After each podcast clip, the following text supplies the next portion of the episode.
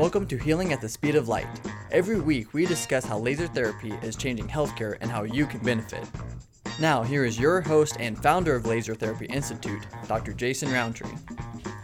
Hey, welcome back to Healing at the Speed of Light. I'm glad you're here with me today. My name is Dr. Jason Roundtree. I'm your host and a chiropractor and a certified medical laser safety officer. I've done laser therapy in practice for quite a while and I've trained practitioners all across the world. One of the things that is brought up quite frequently, actually more and more now, is using light for non pain treatments. Things like major depressive disorder, addiction, cognitive enhancement, and, and many other things that lie outside of the traditional pain realm. So, we're going to be talking about major depressive disorder today in particular. Do realize that laser therapy in the United States is cleared only for painful conditions. So, this is a little bit in the theoretical side, but I think some pretty exciting stuff because hopefully in the near future we'll have more and more ability to treat things like depression with a non invasive light therapy treatment. Remember, when we're talking about laser therapy, we're not talking about burning or cutting or ablating any tissues. We're talking about using very safe light to stimulate positive changes in the body's tissues, not burn, not cut, not destroy. And the theories behind using this very safe, non invasive light really go back to stimulating changes within the cells and helping the cells to regulate themselves more appropriately, whether that is more energy production or improved intracellular and intercellular communications. Those things are important to the way that our tissues function. And there's still a lot we really don't know about light and laser therapy, including the exact mechanism of how this works. We think that light in the infrared and red spectrums can stimulate improved functioning of the cells. But again, it's still a little bit of unknowns. And one of the unknowns, too, is how light behaves with tissues. And by that, I mean how does light travel through the tissues to affect some of these deeper organs, things like the brain, the liver, the spleen? Uh, does light actually get down to those levels? Can it affect those organs?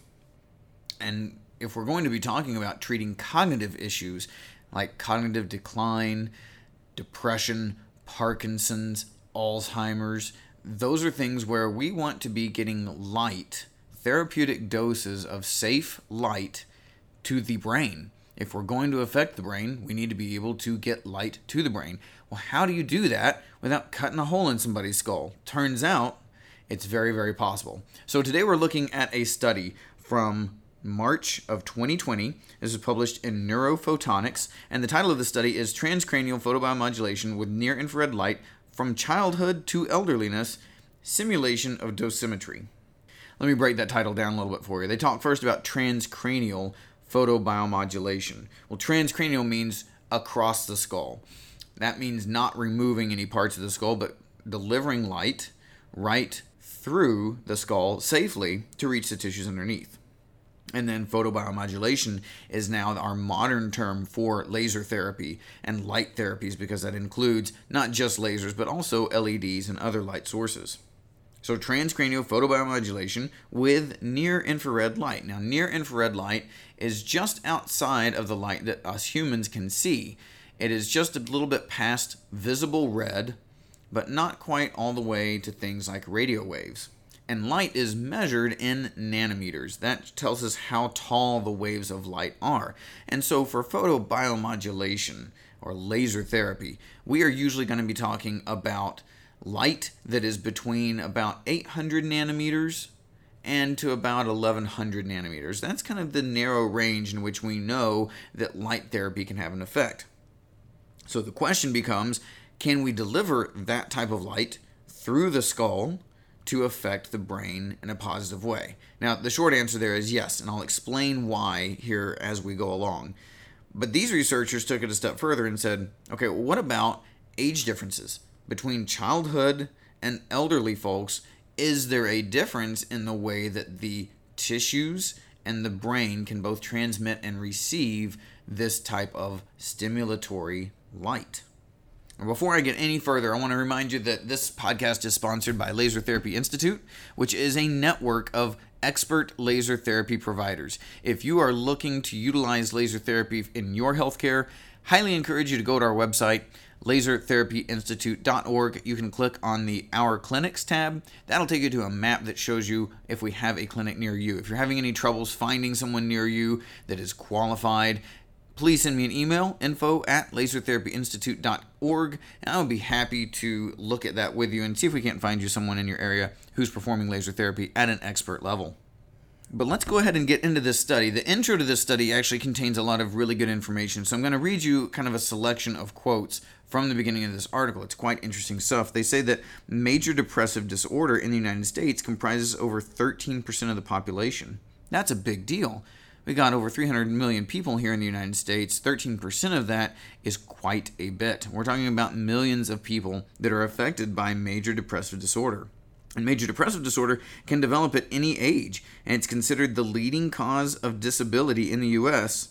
for individuals between the age of 15 and 44 years. So, especially in that younger age range, depression is the major cause of disability. Not low back pain, not knee pain, not injuries. We're talking about depression. And I say the two most commonly used treatments for depression are antidepressant medications and psychotherapy. But they say that several known challenges have been faced by these treatment approaches. Number one, frequent relapses of the cognitive therapy. And number two, burdensome side effects of antidepressant medication. We know that medications have side effects. They change the way that the body receives and interprets signals from the outside. In many cases, antidepressants can actually increase suicide and homicide behavior. And especially in someone who's already fighting with depression, they're at an elevated risk for suicide. So, adding antidepressants in the mix, while extremely common, does have unwanted side effects. So, these researchers say that therefore, new, effective, safe, and easy to administer treatment methods are needed to battle major depressive disorder. And here's where there's some hope. They say Photobiomodulation is a near infrared light based therapy technique and has shown therapeutic effectiveness for various neuropsychiatric disorders, including major depressive disorder. A wide range of studies in both animal models and humans have shown that light therapy causes minimal or no adverse effects while producing therapeutic effects. Well, that sounds pretty great. If we can apply safe amounts of light to the head and affect the brain in a positive way with no side effects, that sounds like the holy grail of depression treatment, right? Not only is it easy to deliver, it's completely safe and has positive effects. Uh, yes, yes, please. Now, the reason these researchers wanted to do this particular study to figure out what type of dosing should be used in different age patients is because they say that personalization of treatments is key to increasing success rate and tolerability. So, what they did is they built a really complex computer animation sequence on a computer to simulate the skull, the skin, the cerebrospinal fluid, the brain tissue, all the different layers that you've got to be able to get light through and down to the brain to have that positive effect of applying light to the brain to treat symptoms of depression. And that's really fascinating because with this computer model now we can see how light behaves through difficult to penetrate tissues like the skull. Can we actually get light to the brain? What type of light should we use? Uh, how strong should the light be? And how can we adapt this to different ages so that we get the very best success rates?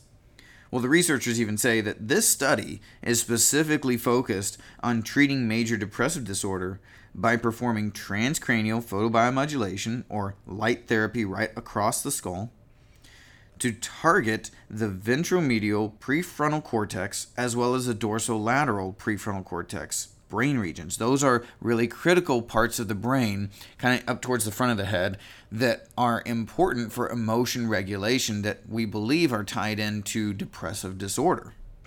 And in general, what they saw is that light penetration to the brain decreases as age increases. So the younger you are, especially with children and those under the age of 20, you get much better and quicker light penetration through those tissues to the brain. But as we get older, we get a little thick headed, right? and that means that we get less light through those thicker skull tissues to the brain itself. However, they say that despite that, even with older adults and those thicker skulls, with the proper strength of the light, you can have a treatment done in less than two minutes across all age groups. So, really, we don't have to sit underneath a light for 30 or 20 minutes. You can deliver an effective dose in less than two minutes. The key here is that the light is the right kind and it is the right brightness. If the light is too dim or it's the wrong color of infrared light, then your results are not going to be as good and your treatment time would have to be a lot longer as well. So these researchers say that if you're at 300 milliwatts per centimeter squared, then yeah, less than two minutes, you can have a treatment done.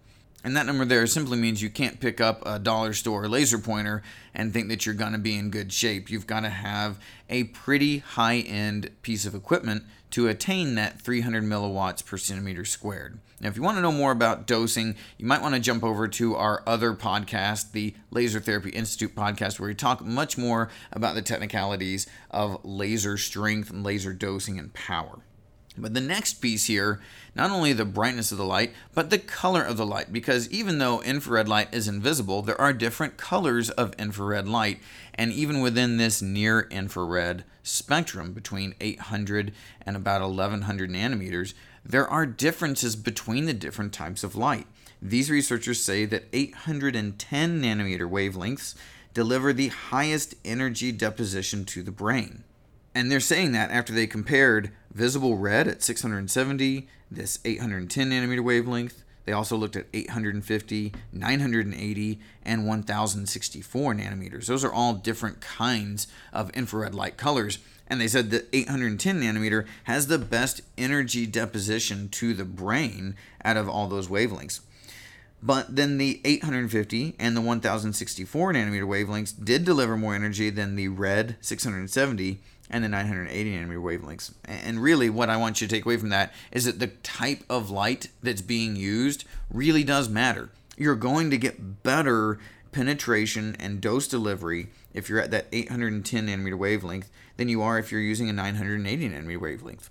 And is there anything wrong with using multiple wavelengths? Absolutely not, because you can still deliver a good dosage with that 980, with that 1064, the 850, and so, really, the important thing to note here is that if you can get the right color or a combination of colors of infrared light and you can get them to the proper strength, that, you know, 300 milliwatts per centimeter squared is a good number, apparently, from the study, then you can have some good effects on brain tissue. Now, again, let me remind you, this is all in the kind of theoretical side still. This is not an FDA cleared and approved therapy, but there are a lot of studies happening right now for depression, addiction, anxiety, and so much more on the neuroscience front with very safe light and laser therapy. So, in the coming years, as you hear more and more about this, realize we've been doing research on this for years.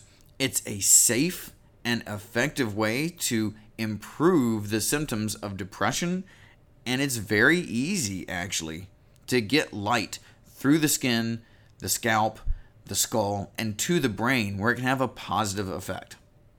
So, if you want to know more about these subjects, please go over to our website. There's a ton of information archived on our website, along with a lot of really great links. That is lasertherapyinstitute.org. And if you can't find something you're looking for, or you want to run an idea by me, you can email me directly at info at lasertherapyinstitute.org.